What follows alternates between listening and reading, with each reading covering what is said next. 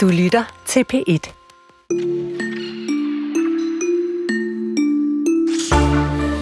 Det er sjældent øh, sjovt at føle sig udenfor, og hvis man som bogelsker forsøger at tage hul på den store kinesiske kanon, uden at have sådan nogle særlige forudsætninger, så kan man faktisk øh, ret nemt komme til at føle sig lidt øh, ekskluderet, fordi det er en litteraturtradition, der er fyldt med referencer.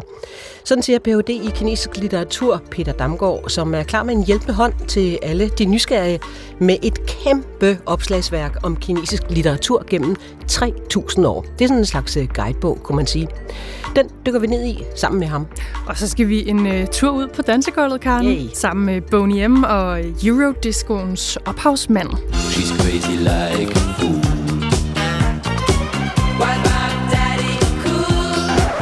Den dybe bas, der synger om, at hun er skør som et fjols, Frank Farian eller Farian, er død i en alder af 82. Men musikken har vi heldigvis, vil nogen nok sige, ja. stadigvæk. Eurodisco lever under og inspirerer nye generationer af musikere den dag i dag, så vi svinger et uh, træben eller to til den, sammen med DJ og radiovært Henrik Milling. Og dagens udsendelse, den begynder et uh, lidt andet sted, men også i den europæiske pop med sangkonkurrencen Eurovision. Det er torsdag, kulturen er i gang. I studiet er det Linnea Albinus Lande og Karen Sækker. Ja, fordi øh, altså, øh, de fleste tænker nok på en masse musik og glimmer og flag og hurra, når, øh, når man tænker på Melodi Grand Prix. Og øh, bare lidt over, jeg tror, tre uger til den danske udgave af, af Grand Prix, så blev de otte øh, artister i formiddag præsenteret i DR's koncerthus. En af dem er Saba Lykke Ønslæger, der går under kunstnernavnet Saba.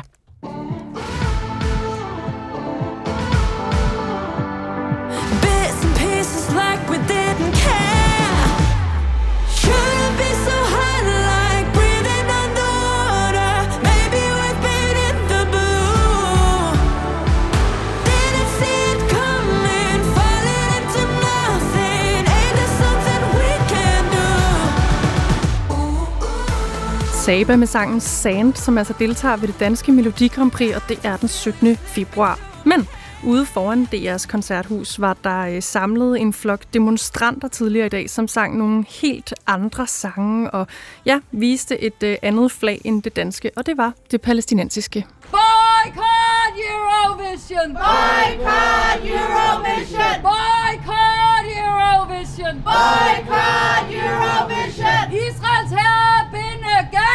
Israels herre binde gal! Man bomber ikke et hospital! Man bomber ikke et hospital! Israels herre binde gal! Israels herre binde gal! Man bomber ikke et hospital! Man bomber ikke et hospital! Ja, det er stop dit hyggeleri! Det er stop dit hyggeleri! Israel myrder børn i krig! Israel myrder børn i krig! Er! Ja, de her demonstranter mener, at hvis Danmark sender en øh, vinder afsted til Eurovision Song Contest i begyndelsen af maj, så er vi med til at øh, blåstemple Israel, som også deltager ved, øh, ved det her Grand Prix. Vores kollega Natasha Jarsi talte med to af demonstranterne, Maja Christensen og Martin Bryl, som var mødt op foran DR's koncerthus i dag. Det er stop dit hyggeleri! Det er stop dit hyggeleri! Israel er et tyranni! Israel er... Jamen, jeg står her øh, sammen med en masse mennesker og prøver at belyse, at øh, Israel øh, begår krigsforbrydelser i Gaza. Vi ser øh, hospitaler, der bliver bombet, læger, der bliver skudt. Vi har over 10.000 børn, der er blevet dræbt på tre måneder, og omkring 20.000 civile, der er blevet dræbt. Vi vil gerne belyse, at øh, kritik af Israel er på sin plads lige nu. Og specielt også i kontekst med Eurovision, hvor at, øh, vi har Rusland, som er blevet ekskluderet fra Eurovision på grund af det, de gør i Ukraine. Men vi ser ikke, at Israel bliver ekskluderet på grund af det, der sker i Gaza lige nu. Og det synes vi er hyklerisk. Og Eurovision er jo ikke et politisk show. Det ønsker de i hvert fald ikke at være. Og Rusland endte jo også med selv at trække sig. Gør det ikke en forskel? Er vi ikke nødt til eventuelt at vente på, at Israel selv vælger at trække sig?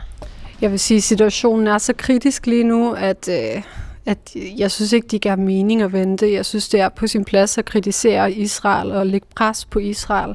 Vi har Sydafrika, der har taget Israel for den internationale domstol.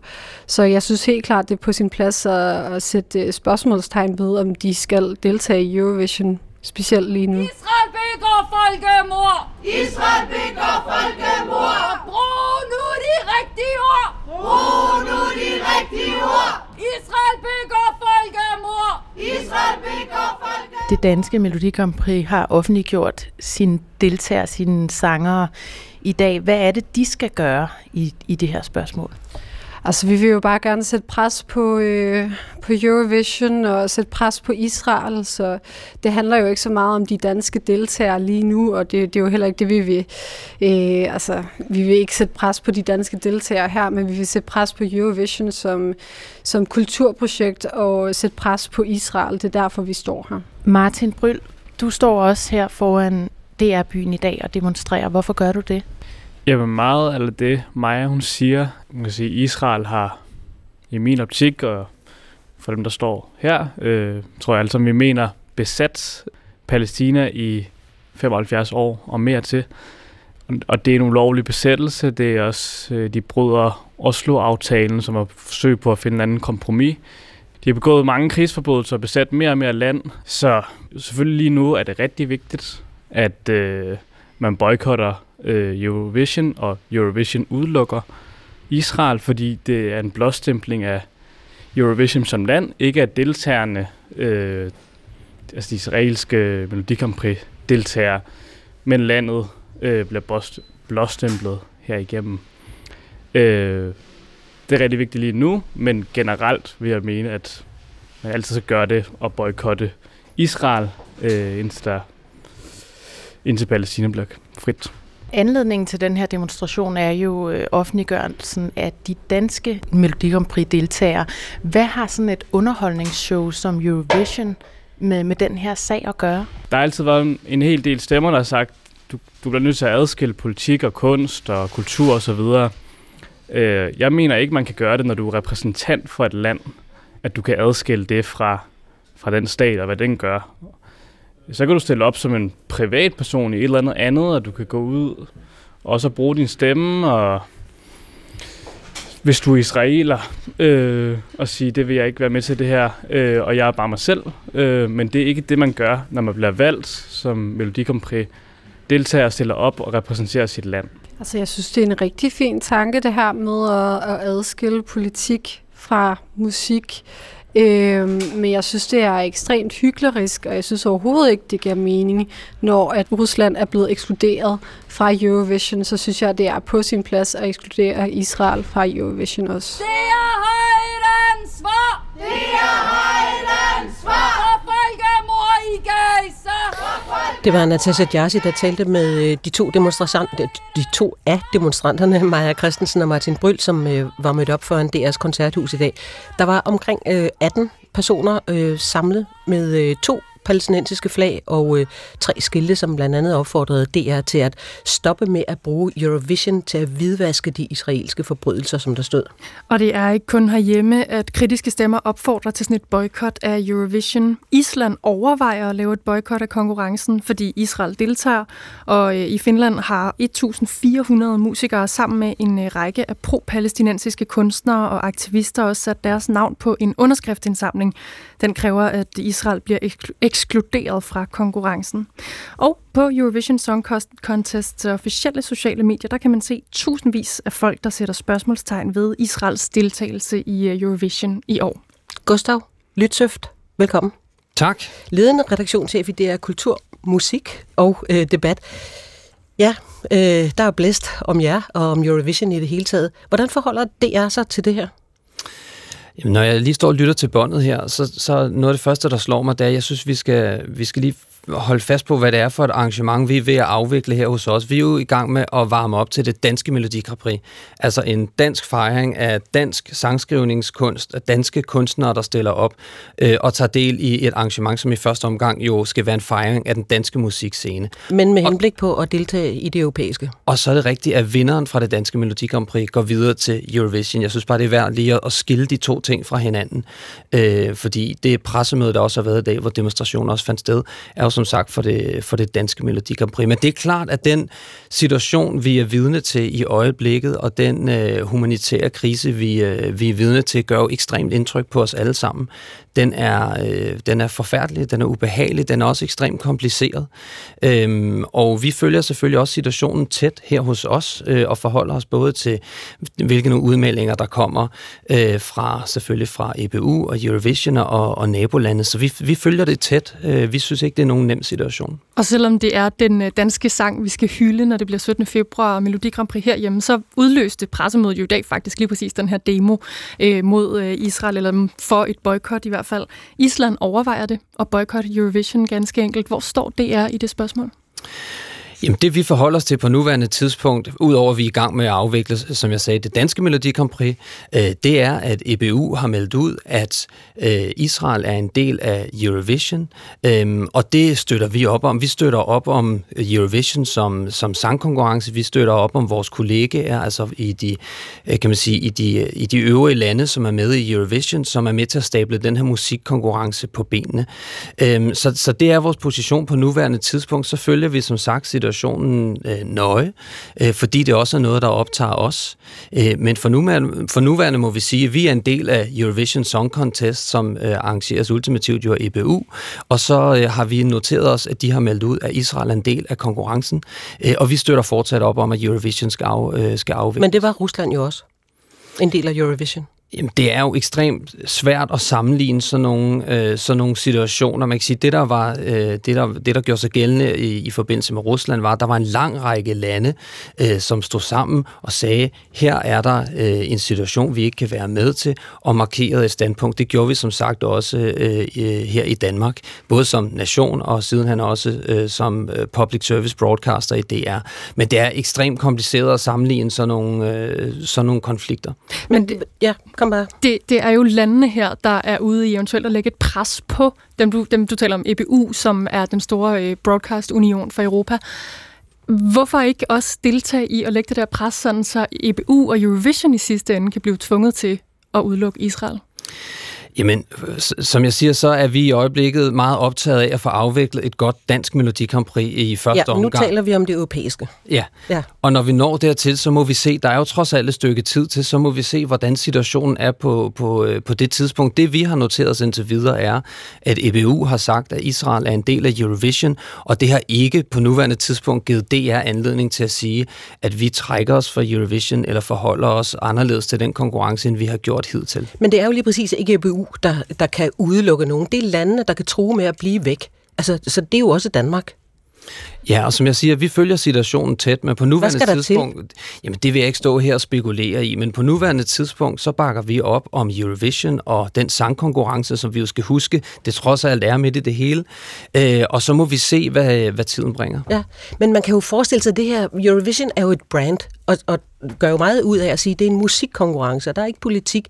Men det kan det jo blive næsten, hvordan vi vender og drejer det. Nogle lande vil vælge at, at lade være at stemme på Israel af den grund. Nogle vil måske give dem 12 stemmer alene af den grund. Øh, hvad nu, hvis de vinder? Skal der så være Eurovision i Tel Aviv næste år? Jamen selvfølgelig kan man ikke adskille øh, de to ting, og hvor gerne man så end øh, måtte ville det. Øh, fordi selvom det er en musikkonkurrence, en sangskrivningskonkurrence, så er der jo politik i alt, så snart der er lande. Men, men at spekulere om, hvad der, vil, hvad der, kan, hvad der kan ske, det, det synes jeg er for tidligt på nuværende tidspunkt. Øh, igen, vi fokuserer nu på at afholde dansk Melodi Grand Prix, og når vi så har en vinder derfra, så må vi jo se situationen an, øh, og også følge de udmeldinger, der kommer dels fra EBU, men også fra nabolandene, som vi selvfølgelig også er i tæt dialog med. Øh, og som sagt, vi synes ikke, det er nogen nem situation. Vi synes, det er en forfærdelig situation, der udspiller sig i øjeblikket. Øh, vi synes, det er en kompleks sag at være en del af, som en musik- og sangskrivningskonkurrence. Så vi følger det tæt, øh, og så må vi se, hvad, hvad tiden bringer. Så har øh, DR ikke på sigt et ansvar i at bevare den troværdighed, som også ligesom omgiver hele hyldesten af musik, det som Eurovision i bund og grund jo står for, selvom vi prøver at, eller, eller ja, nogen vil prøve at adskille det, og andre vil sige, at det er udadskilleligt politik og kultur i den her sammenhæng. Men troværdigheden omkring Jamen, Eurovision? Altså DR har et, et, et, et stort ansvar for troværdighed i det hele taget, og således også i sammenhængen omkring musik. Jeg synes ikke på nuværende tidspunkt, man kan så tvivl om DR's troværdighed øh, i, i den her sag. Det vi siger er, at ja, som sagt, nu er vi i gang med at fokusere på det danske Melodi Grand Prix, og så følger vi situationen nøje, og så må vi jo, øh, så må vi jo se, når vi når så langt. Men, men for nuværende, så er vi en del del af Eurovision, vi er en del af EBU, øh, og EBU har meddelt, at Israel deltager, øh, og når man er en del af det, så er man jo en del af det. Gustav, øh, kom igen, når vi nærmer os Eurovision-afviklingen, så må vi se, hvad der er sket. Det skal jeg gerne gøre. Godt. Gustav Lytøft, øh, ledende redaktionschef i DR Kultur, Børn og Unge.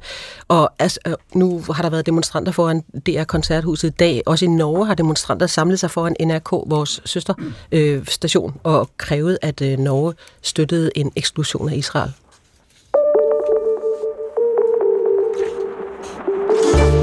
Gennem de sidste rigtig mange år har danske boghylder været nærmest plastret til med japanske bestseller, i høj grad romaner. Her er det selvfølgelig oplagt, øh, oplagt at nævne Murakami, som rigtig mange nok kender fra bøger som Norwegian Wood, Kafka på stranden, Træk op fuglens krønike osv. Men der er også en masse andre japanske forfattere, som har markeret sig i Danmark inden for de sidste bare 10 års tid. Sayaka Muratas Døgnkiosk-mennesket, Takashi Hiraites Kattegæsten og Yoko Tawadas En isbjørns erindringer. Og nogle af dem har også været på besøg i, øh, i Danmark. Nogle har mødt dem på Louisiana Literature. Til gengæld, når det så kommer til øh, det meget, meget, meget store naboland Kina, så... Øh, øh, så er det ikke så tit, man støder på omtalen af kinesisk litteratur, men øh, det er der heldigvis øh, råd for. Velkommen, Peter Damgaard. Jo, tak. Ph.D. i kinesisk litteratur, oversætter og øh, ekstern lektor ved Københavns Universitet. Og øh, så tager Linnea en kæmpe bog, øh, som gerne vil introducere danske læsere til kinesisk kultur øh, med, med eksempler fra Kinas meget lange øh, litteraturhistorie. Kinesisk litteratur i 3.000 år. Simpelthen. Intet mindre. Og den er skrevet i uh, samarbejde med Annel Vedel Vedelsborg, mm. professor emerita i Kina-studier. Og Peter, vi kommer til at udsætte dig for en uh, rimelig ubarmhjertig øvelse, og det er simpelthen at samle overblikket over 3.000 års kinesisk litteratur på uh, sådan 13-14 minutter. Så lad os komme i gang og prikke uh, hul til det. Hvad har særligt kendetegnet kinesisk litteratur gennem tiden? Jeg vil sige, kinesisk litteratur, i hvert fald specielt i den klassiske periode, har været særligt kendetegnet af et ønske om at øhm, øh, argumentere den her tradition og skrive sig ind i en tradition og ligesom bygge videre på ting, som øh, allerede har været kanoniseret. Øhm, så værker på den måde ligesom opfatter sig ikke selv som, som løsrevne eller autonome, men som del af en større øh, helhed. Så de bliver ved med at referere tilbage i tid, eller til litteraturhistorien? Det kan man godt sige, ja. Men det er jo også det, der kan gøre det lidt svært at komme ind i som dansk nybegynder i kinesisk litteratur, må man sige. Så øh, tak for hjælpen. øh, og I kalder øh, bogen for antologi, litteraturhistorie og opslagsværk i et. Og det gælder så både mesterværker fra oldtidens forfattere, helt op til dem, der er der nu. Øh, hvad, hvad er det i tiden nu, som kalder på sådan en, en pakke? Hvis man kan kalde det det. der er flere ting, synes jeg. Selvfølgelig der er det, at Kina fylder ret meget globalt øh, politisk og øhm, militært, ikke desto mindre. Men også, jeg synes, øh, på dansk, der kommer mange øh, kinesiske oversættelser af kinesisk litteratur øh, for tiden. Øhm, og på den måde er, det, er vi ret øhm, øh, heldige inden for vores lille sprogområde. Men der sker det, som ud fra vores synspunkt, det er, at tit de her værker kommer til at stå lidt alene. Og som jeg nævnte i begyndelsen også, at japansk litteratur formår meget nemmere at ligesom, interagere med, med verdenslitteraturen. Øhm, det er meget mere øhm, tilgængeligt på en eller anden måde, samtidig med, at det ligesom beholder en eller anden fremmedhed. Øh, kinesisk er bare ligesom øh, utilgængeligt. Hvordan, er det, hvordan bliver det det? Hvad, hvad kunne et eksempel være? Øhm, men altså nu nævnte, når jeg nævner Murakami, så har jeg også på et tidspunkt prøvet at lave sådan en, en, en battle mellem Mor Jan, som er den kinesiske Nobelprisvinder, og, og Murakami. Ikke? Og altså, hvorfor er det, Murakami sælger øh, øh millioner af bøger, og Mor Jan, han sælger fem? Øhm, og der tror jeg ligesom, der er den der øhm, øh, dialog med, med vestlig kultur. Japansk øh, kultur er ligesom inde i vores øhm, øh, kultursfære, samtidig med, at den beholder en eller anden øh, fremmedhed. Øh, hvorimod kinesisk er øh, ligesom ikke øh, ligesom indgår på den samme måde i den der dialog. Øh. Hvad siger forlagene, hvis nogen foreslår at oversætte det? Altså, vores største forlag herhjemme er jo sådan generelt afvisende over for kinesisk litteratur generelt. Øh, og Med hvilke argumenter? Øhm, det har jeg lidt svært ved at gennemskue også selv. Ikke? Men der er jo lidt eller andet med, at tingene bare ikke sælger lige så meget som øh, Murakami ja. og så videre. Mm. Så det er også svært på den måde at sætte en finger på, hvor stor, eller udpege, opklare, hvordan interessen er hos danske læsere for den her kinesiske litteratur. Det er den, øh, specielt. Øhm, det, er ikke, øh, det virker som et, et nichehensyn øh, i højere grad mm. end, øh, end japansk litteratur. Mm. Når vi sådan kigger ud over, hvad, hvad der sådan har været sådan helt overordnet på, på den danske litteratur og scene sådan de seneste hvad, 10-15 år, ja. øh, så har det jo været meget autofiktion, det har været exofiktion, det har været en meget stor sådan young adult bølge, som det jo hedder på smuk dansk. I jeres guidebog til kinesisk litteratur, der har I taget udgangspunkt i poesi, fiktion og så den essayistiske tradition. Hvorfor er det det udvalg? Øhm, altså først og fremmest, fordi vi bliver nødt til at begrænse os på en eller anden måde. Øhm, det er jo det er vanvittigt omfattende. Det er 3.000 år, det er ikke så lidt. Intet mindre end 3.000 år. Så, øhm, og det er øh, med beklagelse, at vi er, er som bliver nødt til at trække de her grænser, for der er jo ekstremt meget øh, spændende øh, inden for drama og inden for øh, sådan, øh, mundtlig tradition, øh, som bare ikke har været muligt for med. Øh, øh, så på den måde så har vi ja, øh, trukket en grænse. Poesien har været øh, ekstremt toneangivende i kinesisk litteratur op igennem tiden. Ja.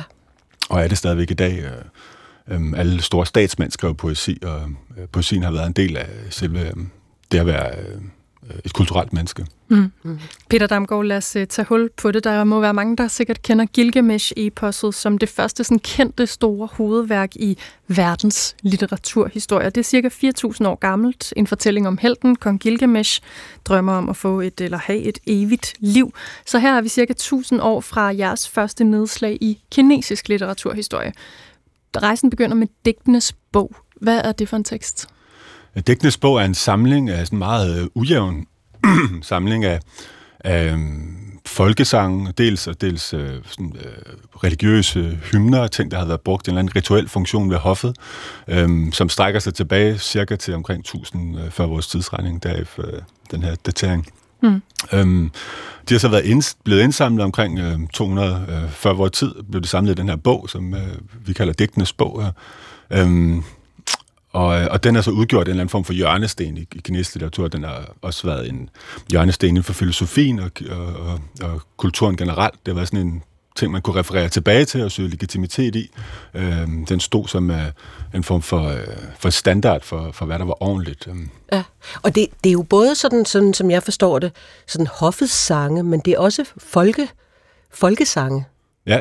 Om kærlighed. Ja. Ja, om kærlighed. Og, Eller årets høst. Og tage høsten ind, ja, ja. som helt lavpraktiske ting. Øhm, og så efter den her kanonisering, som foregik med samlingen øhm, af de her tekster, øhm, har de så fået ligesom et, et højere formål. Og øh, Confucius, som den store kin- kinesiske filosof, øh, brugt meget af de her sange til ligesom, øh, at, at øh, underbygge sine pointer. Øhm, selvom øhm, altså, de måske oprindeligt ikke har haft andet formål end ligesom at øh, øh, haft et, andet, et folkeligt øh, mm. øh, formål. Um, så får de med hans introduktion ligesom en politisk øh, legitimerende effekt. Og den her aller, aller første tekst øh, er Den skrigende fiskeørn. Det lyder jo som noget, der peger ind i naturen, men i virkeligheden er det en slags kærlighedssang til en kvinde. Øh, jeg kan bare lige citere en lille smule. Guan Guan kalder fiskeørnen på sin mage over flodens ø. Så forførende og dragende er den smukke kvinde. En passende partner for den gode mand. Og der har sikkert været noget melodier til den her, kan man forestille sig. Højst sandsynligt. Det mange af de her sange har formodentlig, eller som jeg sagde jeg selv, sange, der ikke har været sunget. Ikke? Mm. Og det er, jo en, det er jo en nyere oversættelse selvfølgelig. Hvordan kan man høre, at teksten også har nærmest 3.000 år på banen? Øhm, det må du så høre Hugo Hørlich Carlsen om. Øhm. okay, jeg spørger oversætterne den dag. øhm, vi skal hoppe nogle uh, tusind år frem, for du har selv uh, taget et uh, nedslag med Sudongpo.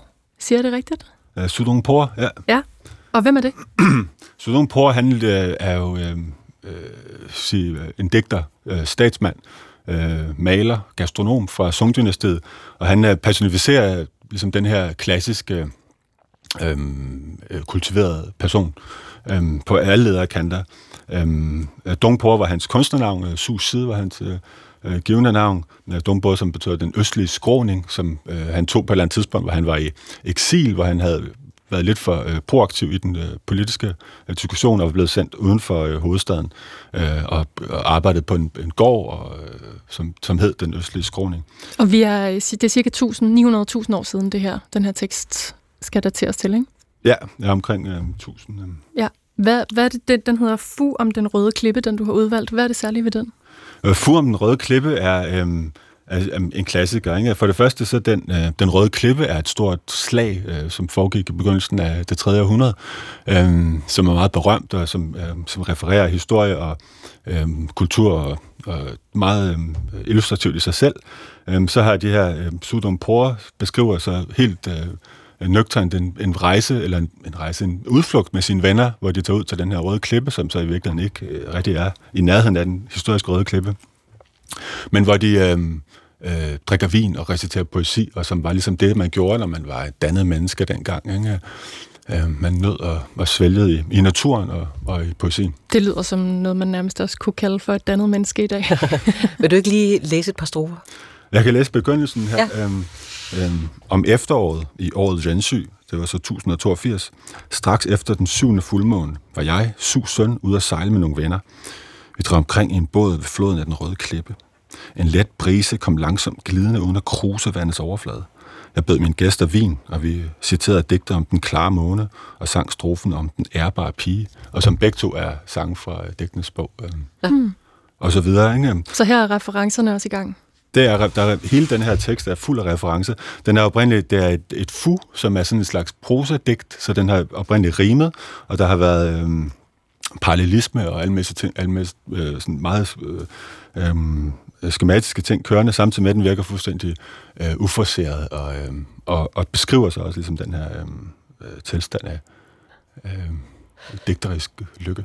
Og nu har I lavet den her bog, som er en hjælp for os, uden de særlige forudsætninger for at læse kinesisk litteratur og poesi. Øhm, hvad betyder kinesisk litteratur for kineserne? Øhm, og litteraturhistorien?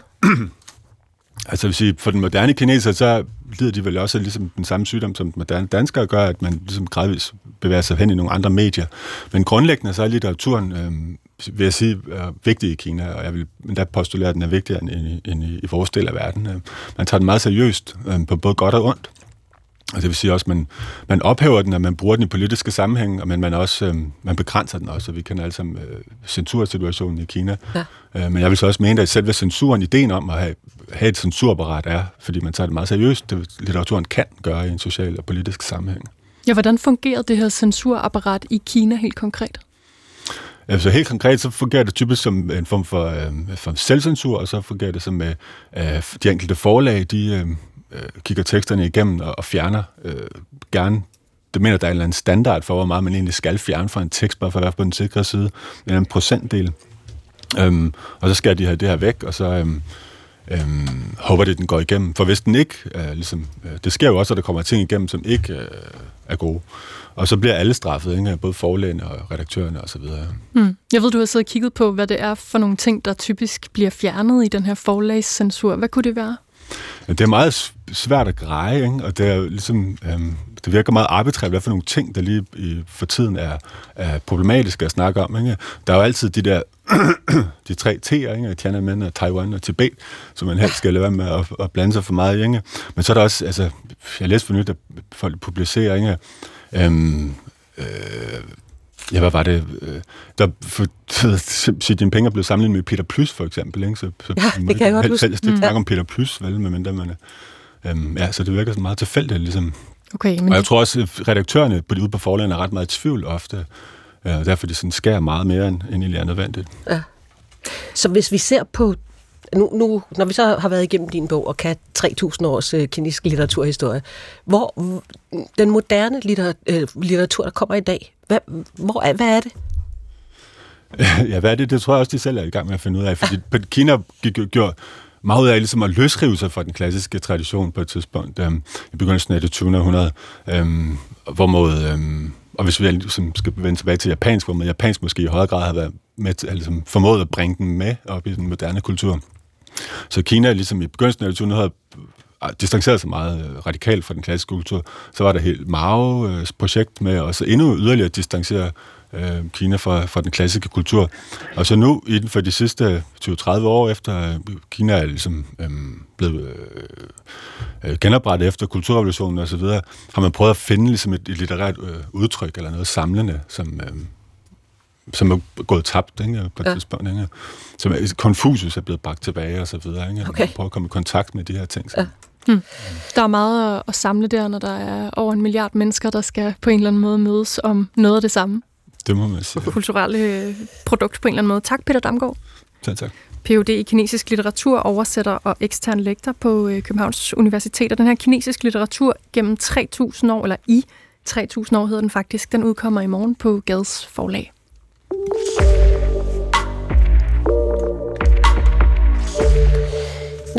Nu skal vi en tur ned af mindernes allé, i hvert fald min. på med trompetbukser, velurtrøjer og de store flipper. Ja, tak. Crazy like fool. What about Daddy Cool? Ja, fordi der var del med ikke mange fester der i 70'erne, slutningen af 70'erne, uden det her nummer, eller et af de mange andre hits fra Boney M, den der tyske Eurodisco-gruppe, som var gigantiske dengang. Altså, uanset om man kunne lide det eller ej, så var det der. Ja, du var med. Du svejset fast i du- Hej Henrik Milling. Tusind tak. Men grunden til, at vi skal tale om det, er, at manden bag hed Frank Farian, eller Ja. ja. Franks Reuter, som han blev døbt født i 1941, og egentlig i gang med at blive kok. Og så kastede han sig over musikken. Nu er han død, Ja. 82 år gammel. Øh, og vi benytter lejligheden til at riste en rune over ham, og ikke mindst den genre, han jo sådan set var fader til, nemlig Eurodiscoen. Fordi den kom til at øh, være fyldt med mærkværdige historier, skandaler og næserynken, men den ramte altså bare et øh, kæmpe publikum og sendte nye genrer afsted. Lad os lige høre lidt mere. Ja, endelig. Daddy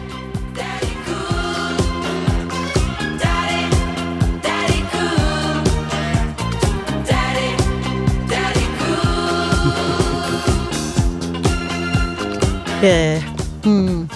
Jeg, jeg, jeg troede egentlig, at det kunne man ikke høre igen, men jeg må indrømme, nu har jeg hørt det hele dagen. Den virker, den virker. Fuldstændig på dansegulvet, som om Det må jeg altså går. bare sige. Jeg vil altså også sige, altså selvom man, jeg er lidt for ung til at have været Du på et meget for dansegulv ung. med dig, Karen, men jeg har også danset til det her nummer, og jeg kan sagtens se, at det dansegulv det opstår ligesom rundt om en, når man hører sangen. Nå, Henrik Milling, Ja. ja. musikkender om en hals, DJ-vært på øh, Funk Day lørdag, og meget, ja. meget mere, der handler om musik. Uha. Altså, det er jo god opdragelse, at man ikke taler dårligt om de døde. Det kommer vi nok ikke helt udenom. Jeg kommer til at sige nogle rigtig grimme ting om ham, så bare Ja. rolig. Jo, Øhm, ja, fordi først lad os tage fast på Farian selv. Ja. Øh, hans karriere begyndte faktisk som solist. Han fik et hit med en uh, slager-version af countrysangen Rocky, har jeg læst mig frem til i 76. er rigtigt. Men altså lad os hoppe det, øh, direkte til det, han jo først blev kendt for, for alvor, nemlig opfindelsen af Boney M. Mm. Og vi kan godt kalde det en opfindelse. Det er i den grad en opfindelse. Du har fuldstændig ret. Altså, Den her øh, mand, som er kok og buller rundt i det øh, tyske slager øh, popliv, laver lidt sådan lidt, føler lidt på noget rock, føler på noget ægte slagermusik. Ja. Det er det, som vi på dansk ville kalde dansk topmusik. Ja. Men tyskerne har jo i den grad deres eget originale forlæg. Alle ved godt, hvordan det her lyder. Ja. Øh, unægtigt. Hansi Hinterseer på steroider, og så tilbage i 60'erne. Ikke? Ja. Øhm, men øh, han fanger noget, som ikke mange andre gør i hans samtid. Det skal han altså have. Han har ideen om og forståelsen af, at det, der skal mere end en køn pige på et cover, eller en, en flink fyr, eller et rockband, der står der på cover og ser godt ud, og det, det, det, det kører, og de har, der, skal, der skal laves et koncept. Mm. Og når man har det, og en, en større idé end bare, at hey, vi er nogen, der godt kan lide at spille sammen, så sker der også noget helt andet. Og det, han laver med Boney M, navnet stammer jo fra en australsk tv-serie, det der ord, hvor der er en hovedperson, der hedder Boney. Ja, okay. Så sagde han, Boney M, ja, yeah, it sounds good. Ja, så, det, så kørte han med den. Nemt. Øh, meget fint. Så havde han altså den her vision af tre øh, sorte piger på stribe, og så skulle der være en eller anden øh, sort fyr, bare så det var sådan 3-1, i stedet for det der, man altid gjorde i 70'erne for 2-2. ABBA er nogle 2-2'er, ikke? Mm. Men 3-1. Og, øh, og så skulle de lave øh, Eurodisco, som sagt, de skulle inspirere sig af det her nye amerikanske fænomen, der hedder disco, men bare med meget mere simple beats i det. Og så kunne man altså putte, om man så må sige, alt ned i den bøtte, både børnesange og By the Rivers of Babylon, øh, alt muligt kunne bruges øh, i, i, i den her potte. Og så skulle de altså bare stinke, rent visuelt, stinke af glam og sex. Ja. Det er det, der bliver puttet ned i bøtten. Godt, og det viser sig at være en skræmmende effektiv cocktail. Ja, og vi, vi vender øh, lige om lidt tilbage til, hvorfor det var det. Men prøv lige at adskille, fordi... Øh, hvad, hvad var forskellen på det og amerikansk øh, disco, der Og men kom? det, jamen, det er godt, du spørger, fordi amerikansk disco på samme tidspunkt, altså disco med stor D, det er jo ah, freak out med den der gruppe, der hedder Chic for eksempel. Ikke? Det, det er jo noget mere raffineret lydbillede, mildest talt, og man kan godt høre, at det er det er Blackness, der står og spiller i studiet. Selvom Det er sådan det lidt går, jazzy også. der er en øh, rigeligt med jazzakkorder, hvis man gider at gå ned og lytte ja. på, hvad der egentlig foregår. Uha, da, da, da, da. Øh, det er Earth, Wind and Fire, det er sådan nogle ting. Jamen, jeg kan godt mærke, det er jo en helt anden sovs, vi taler om. Altså, hvor der rent faktisk står mennesker og spiller Der er en stor mennesker, der spiller, og de er knusende dygtige, og der er tænkt ufattelig meget over tingene. Der er ikke noget af det. Men øh, den europæiske version, det, det er typisk meget simplere, det der foregår. Øhm, grænsende til, at melodimaterialet igen nærmest føles som børnesange. Men det er også skræmmende effektivt, og så øh, den europæiske version har typisk mange, meget, meget mere teknologi involveret. Altså et af de bedste Eurodisco-numre, det er jo for eksempel ABBA's Lay All Your Love On Me, og der er synthesizerne jo taget fuldstændig over. Og det, det, øh, og det kommer jo kølvandet blandt andet på, hvad Giorgio Moroder, en anden tysk italiener, og Frank Farian ved det, de laver. Ja, det er ja. Eurodisco. Og prøv at forklare, hvad det var, Frank Farian så, altså som var så, du siger, hysterisk effektivt. Jamen, det er det her med at tage det der amerikanske beat. Altså, al, alle nye genrer, alle nye bands, som virkelig har gjort noget voldsomt på hitlisterne. Det er typisk, fordi nogen finder øh, nogle Lego-klodser og sætter dem anderledes sammen, end man har gjort tidligere. Beatles, deres store Lego-klods-system, øh, det var, at øh, de havde det her wrong roll, men de tilsatte strygere. Det må man ikke, men det virker. Der var nogen, der hed The Police. Kan I huske dem engang? Ja. Ja, så det var rockmusik, men de spillede det som om, det var et reggae-band. Mm. Det må man ikke, men høj, hvor det virker, ikke? Her er det så nogen, der tager noget amerikansk disco, men så tilfører de den her sådan indo-europæiske sangtradition, vi i virkeligheden har. Det er faktisk nærmest folkemusik. Og så drysser man noget øh, lyd, for der er meget sådan lyd af Vestindien i virkeligheden. Altså noget, at der- der er altså altid lidt palmesus der alligevel ja. er med tit ud i en lidt anden dimension end det, man hører. Man kan indsætte det der palmesus på en Boney hjemmeplade. Ja. Og hvis man kigger på pigerne, så får man da 100% palmesus. Men altså, Ja. det der kan undre mig, øh, og jeg, jeg, nu tænker jeg ikke over det dengang, ja. men det der kan undre i dag, det er jo, altså ingen af dem kunne jo, ah, altså lad os sige det groft sagt, ingen af dem kunne synge.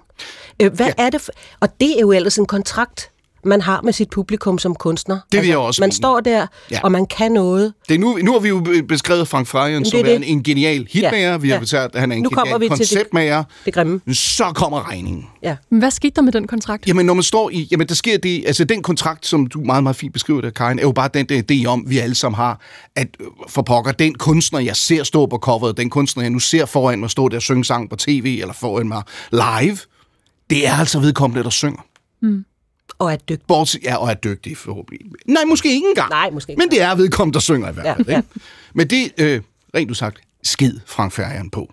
Altså, vi har lige hørt Daddy Cool øh, nummeret. Det er jo ham der, den sorte øh, sangerskorstræk danser, der hedder Bobby fra Bobby M, der siger, She's crazy like a fool. Men det er det ikke.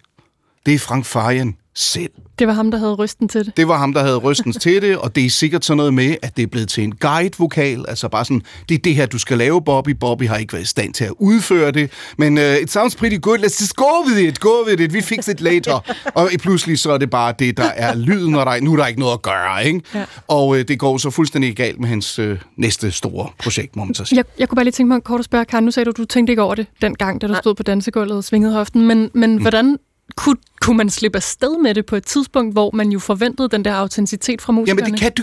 Altså, det, nu skal vi heller ikke gøre ham til en større skurk, end han er, for der er andre, der har gjort det især samtidig i 60'erne og 70'erne. Har stået, der har været en, der sang, og så øh, på pladecoveret, yndig pige. Ikke? altså, ja, Ja. Den er lavet før. Men det, som er... Det kan man måske komme afsted med en eller to singler. Herregud, ikke? Det er jo bare popmusik, og det ja, ja, sjovt, sjovt, ikke? Øh, så er det jo det, man kalder novelty acts, typisk, hvor, hvor man spiller på noget andet, end at man ved den store karriere. Man bare sælger en sang. Ja, ja, herregud, kønt er det ikke, men vi er videre. Det er jo noget andet, når man forts- udgiver album efter album og album efter album, album, så, bliver, altså, så bliver løgnen jo bare større. Løgnen, der begynder at blive i flere potenser efterhånden, ja. ikke? Og det er jo ikke øh, nødvendigvis Boney M, vi taler om her, men for eksempel Mini øh, Vanilli, som Ja. blev den helt store skandale, en anden ja. duo, som, som blev afsløret i overhovedet ikke at medvirke på nogen af de sange. Slet Jeg synes lige inden vi kommer til dem, og, og, og mere om, om øh, det der Eurodisco, lige lidt mere øh, Boney M. Meget gerne.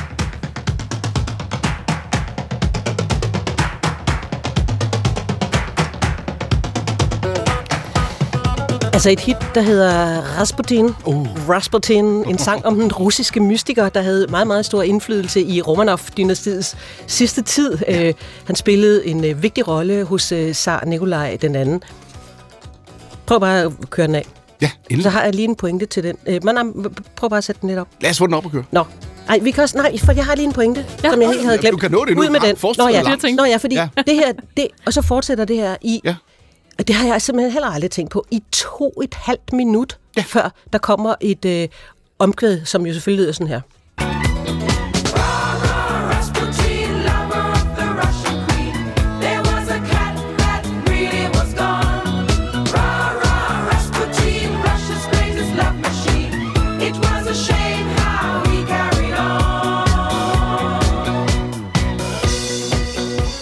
Altså, Ja. når man Han- hører det med moderne ører, så er det altså ret modigt at vente så længe med sit To og et omkvæd. halvt minut før ja, Ja, omkvædet det er kommer. det. Jamen, han har også været inspireret i, hvad der sker i 70'erne med de her øh, øh, albums med, øh, for den sags skyld, Pink Floyd, hvor man jo opløser Ja. fuldstændig sangstrukturer, op, ja. Ja. hvor man jo mere går sådan ind i en eller anden, skal vi sige, musikalsk øh, og lydmæssig verden.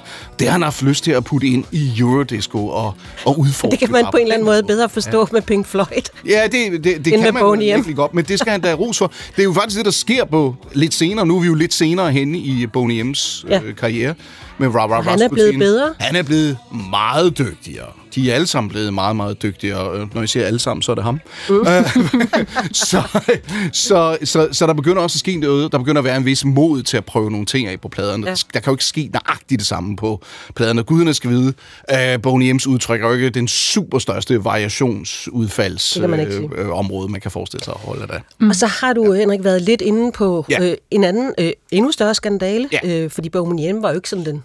Der var jo ikke Der, skandaløst I i det det. samtidig var der øh, rygter og sådan noget der, men det, det blev aldrig rigtig sådan Ej. ligesom sprunget i luften, og bandet, øh, tiderne skiftede, 80'erne kom, nu handlede det om noget helt Ja. ja. andet, og så æbbede jo Boney M bare ud, Ja. og øh, først senere Men- kom det så lige frem, at hov, der var altså noget, der var galt. Ja. Ikke? Ja. Men Milli Vanilli uh. opfandt han også. Ja. Øhm, forleden var der jo premiere i Tyskland på en spillefilm om, øh, om musikverdens måske største bedrag.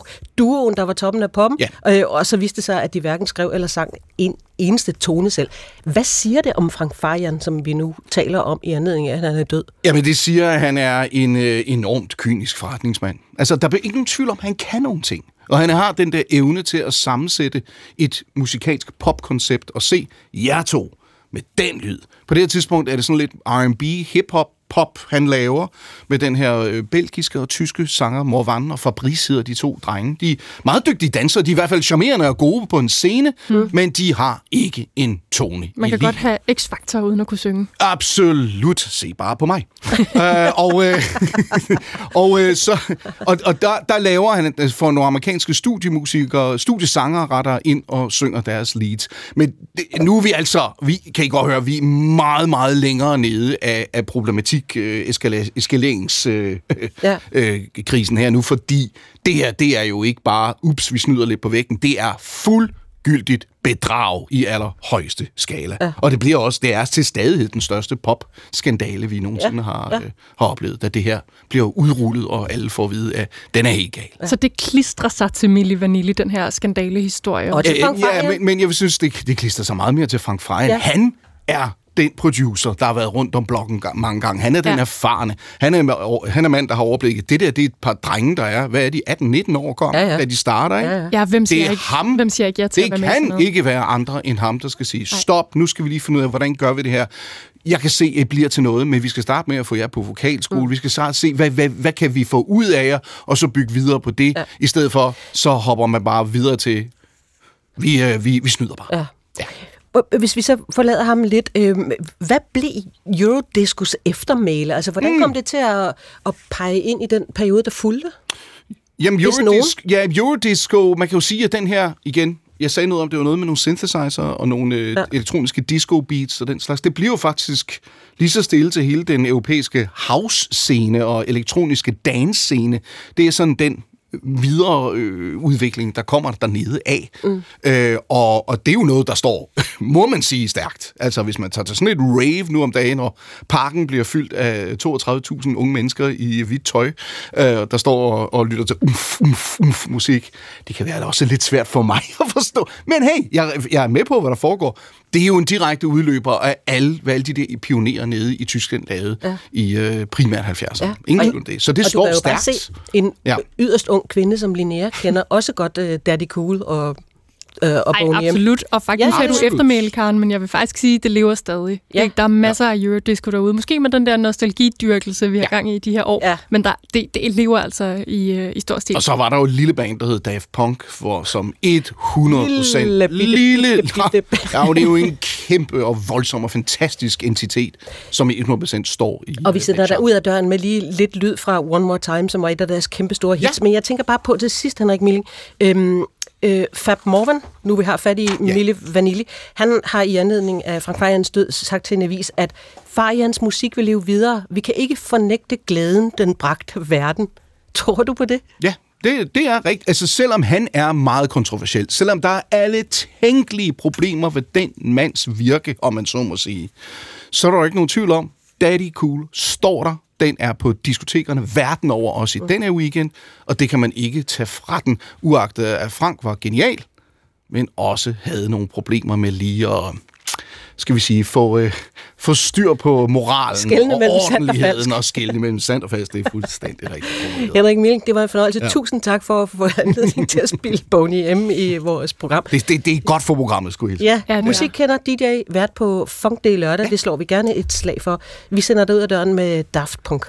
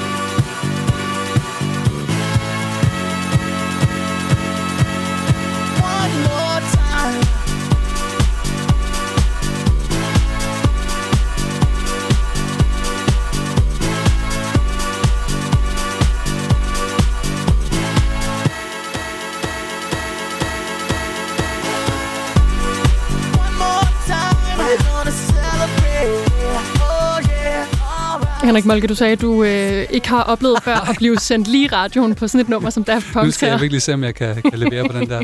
Det kan du helt sikkert. Det Ja. er øh, Kors Og vi fortsætter med Eurodisco. Ja. Jeps. Det gør vi ikke. Nej, vi skal, Vi skal til kunstig intelligens. Lige Åh, præcis. Ja. jeg Plapper over øhm, Øhm, munden på dig.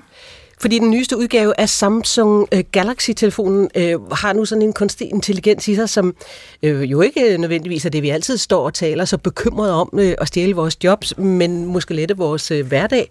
Øh, Henrik Molke skal vi lige præsentere det lidt bedre. Det er øh, tech-korrespondent og vært på øh, podcasten Prom, Prompt. Øh, hvad kan den her øh, nye form for kunstig intelligens i mobiltelefonen?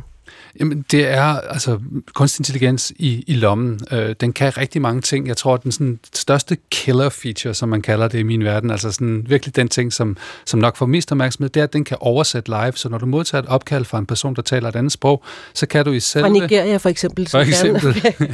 øh, men det kunne også være, at du havde familie i et land, hvor, du, ja. Hvor de måske ikke lige taler så godt dit sprog eller et eller andet. Ikke?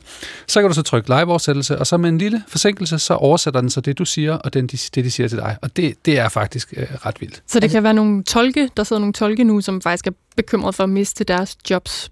Jamen, nu skulle vi jo ikke tale om det her med at Ej, miste job så meget, men, men øh, altså, det er bare vildt at kunne tale med, med hele verden over telefonen med live-oversættelse. Øh, det er nok sådan den, den største feature, men den har en hel masse... Altså, der, der er simpelthen kommet så meget AI, øh, kunstig intelligens, ind i den her telefon, som der kan proppes ind over hele paletten. Øh, de vigtigste ting er nok det der, og så også live-oversættelse øh, til andre ting. Den kan skrive udkast til dine sms'er og dine øh, dokumenter for dig. Altså du kan sige, øh, en sjov sms som det her, og så kommer den med et forslag til teksten. Ikke? Men det, der måske er mere interessant, det er, at det er en personaliseret øh, kunstig intelligens, som tilpasser sig dig og kan udføre små opgaver for dig, for dig og at det på måske på en eller anden måde påvirker vores måde at omgås kunstig intelligens på, og vores øh, både barriere, men jo også et eller andet sted øh, kulturelle accept af det her nye fænomen, som jo virkelig er, har taget fart det sidste års tid. Ja. Det er Samsung, der mm. udgiver den. Det er dem, der har annonceret, at den er på vej. Hvordan mm. adskiller det firma sig fra Apple? Der er rigtig mange, der går rundt med mm. iPhones jo. Ja, Hvad er forskellen på de inklusive. Og det er et rigtig godt spørgsmål, fordi det, der er nede under kølerhjelmen på den her telefon, det er Googles kunstig intelligens. De har lanceret en ny øh, kunstig intelligensmodel, der hedder Gemini, som øh, har sådan kort fortalt tre forskellige versioner. De har en sådan helt lille, der hedder Nano, som kan køre på en telefon. Den er så lille, at den kan køre lokalt på telefonen. Det vil sige, selv hvis du er på et fly eller et eller andet sted, hvor der ikke er, er øh, netværk, så kan den finde ud af de her ting her. Men den gør det ikke helt så godt som den lidt større model, som du så skal op i skyen for at bruge. Og der giver telefonen så mulighed for, at du enten kan, hvis du nu gerne vil have, at dine data bliver på din telefon, øh, bruge den, eller også så kan du så bruge nogle af de mere avancerede funktioner, som skal gennem en, en sky. Øh, det er noget, som Apple jo ligesom har brandet sig på og lagt meget stor vægt på nærmest det, det vigtigste princip, ud over det her med, at de styrer designet og designer det på den måde, som de mener, forbrugeren vil have, mm. øh, så er de så også brandet sig på det her med, med øh, sikkerhed, og, og at, øh, at det skal foregå. What happens on your iPhone stays on your iPhone, sagde de på et tidspunkt ja. i deres reklamekampagne. Ikke? Så derfor har Apple tøvet med at rulle... Altså Apple har faktisk mange kunstig intelligens features allerede på telefonen. Når man åbner sit fotoalbum, kan man jo se sin familie og venner osv., men det sker på din telefon, og Apple har ventet. Øh, så det, der selvfølgelig er interessant at se, det er, for jeg, jeg tror ikke, at selvom at det er en øh, spændende telefon, så er Apples øh, iPhone bare den største telefon i Danmark. Så det er først, når Apple kommer med nogle, nogle store udrulninger af kunstig intelligens, som, som der er mange, der forventer vil komme her til ja. sommer. Det er sådan rigtig for alvor øh, rammer i Danmark. Tænker. Nu, nu har jeg besluttet for, at jeg, jeg vil ikke vælge at gå bekymringens vej. Nu, jeg ser helt øh, lyst på det her og mulighederne i det. Øh, og jeg tænker, at det er jo ret fantastisk, at man kan finde en eller anden i Brasilien, som man rigtig gerne mm. vil tale med, og så kan mm. man komme til det, uden at skulle forbi alle mulige dårlige engelsk fra begge sider. Mm. Øh, øh, jeg tænker på, øh, Googles Translate var rigtig dårlig i begyndelsen. Mm. Hva, hvor godt virker det? Altså, jeg har ikke prøvet den selv. Nej, men altså, ikke, hvad, men hvad er dine forventninger til den? Jeg tror faktisk, at det fungerer ret godt, ja. fordi at det er faktisk, øh, tror jeg, Googles værktøjer, de bruger til det her, og Google Translate er jo bare fantastisk nu, ikke? Er det det blevet? Øh, og, og, og kan mange af de her ting i forvejen. Og mange af de features, man, man får, der er også en, hvor man for eksempel, hvis man står øh, og tager et billede af et eller andet, så kan man lige retuschere det og putte en solnedgang ned, eller ind, eller flytte en... Øh, der er et billede af en basketballspiller, der hopper op, og han hopper ikke så højt, så kan man lige flytte ham lidt højere op i nærheden af kurven, eller hvis man står til en koncert, og der er en, der, der skygger, så kan man fjerne dem og sådan noget. Ikke? Det er sådan noget, folk et eller andet sted allerede har en, en forventning om, at man vil kunne uden at det. Men det flytter nogle hegnspæle for os. Øh, jeg, jeg prøver jo altid at se begge sider af mønten. Ikke? Ja. Øh, at, at vi nu skal vende os til, at det, som vi også personligt sender rundt til hinanden og, og oplever tit, er meget øh, hvad skal vi sige, manipuleret. Ikke? Hvor lang tid skal der gå, tror du, før forbrugere generelt har stor nok tillid til at tage det her til? Så du sagde, det er noget, mm. vi allerede regner med, at mm. det kan man lige om lidt flytte på den der basketspiller. Mm. Men i det hele taget, altså acceptere, at det bliver den nye virkelighed for vores mobiltelefoner også? Jamen, jeg tror, et af de store øh, skred, som vi forventede, øh, vi snakkede om i vores program prompt, øh, vil ske, det var, når vi begyndte at bruge det i vores arbejdsliv, fordi der kan man faktisk allerede nu opnå ret store produktivitetsforfølgelse ved at bruge nogle af de her ting, hvis man for eksempel skriver meget og sådan noget. Ikke? Mm. Øh, og jeg tror faktisk, det vil flytte på nogle ting, men, men vi har jo ikke set den sådan definerende brug endnu. Det er bare der, hvor Apple øh, tit kommer på banen. Men jeg tror faktisk, øh, jeg er jo ikke så glad for at lege spåmand, men inden for det næste år, at vi vil begynde at se en sådan skiftende øh, samfundskontrakt omkring det her med brug af AI. Øh, hvornår det er for meget, hvornår det, hvor det, hvornår Hvad mener det er okay. du? Hvordan det? Jamen, øh, forventning om, hvordan vi kommunikerer med folk, at det måske er okay, at man øh, lader en oversætter øh, gøre det automatisk for en, øh, fordi det bare virkelig kan være nyttigt for nogen. Øh, for eksempel de her folk, der er del af en eller anden diaspora i verden, ikke? Øh, og lever i et andet land end deres øh, familie og, og venner, jamen øh, det vil være utrolig nyttigt for, for deres familie, som måske ikke har lært, hvad ved jeg, Børnebørn kan tale med bedsteforældre. Eller et eller andet. Ja, sådan noget. Ikke? Øh, og det er der, hvor, hvor man begynder at flytte grænser, ikke? hvor så den de yngre måske bare, nå jamen, det er helt almindeligt, ligesom at, øh, at børn, der vokser op i dag, er jo helt vant til det her med at videochatte og sådan noget. Ikke? Ja. Øhm, så, mm. så der er nogle, nogle ting, der tror flytter sig, når det kommer ned i lommen.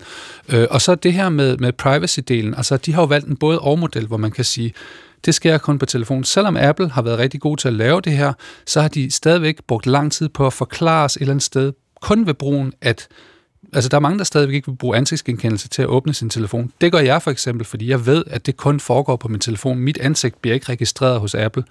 Øh, men det er der mange, der jo for eksempel stadigvæk tøver med. Hvad kan det her ændre på i den forbindelse?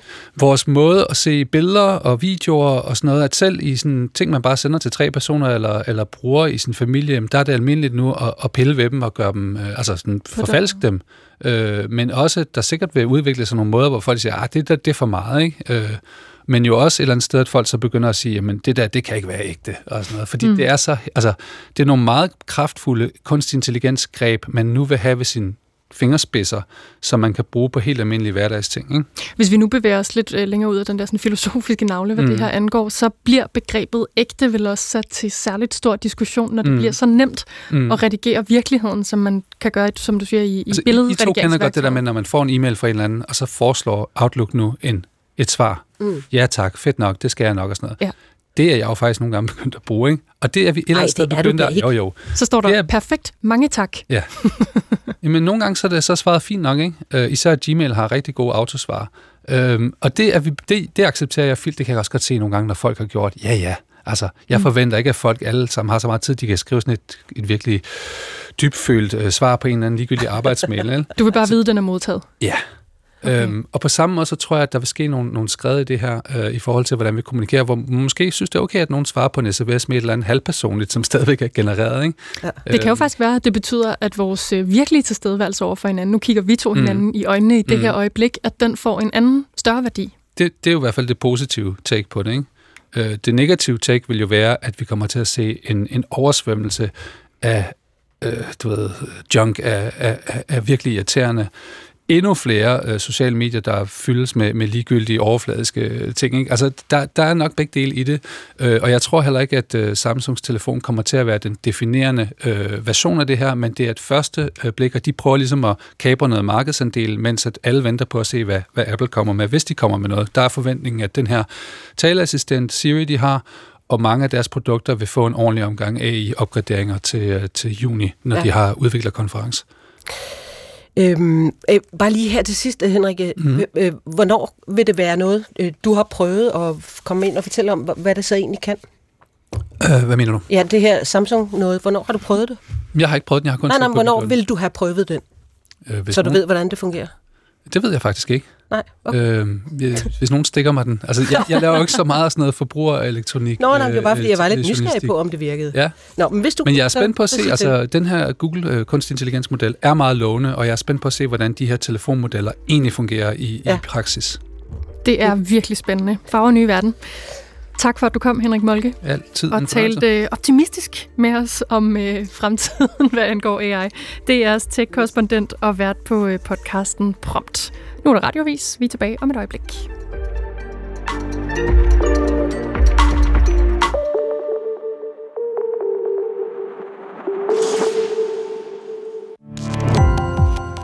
Gå på opdagelse i alle DR's podcast og radioprogrammer. I appen DR Lyd.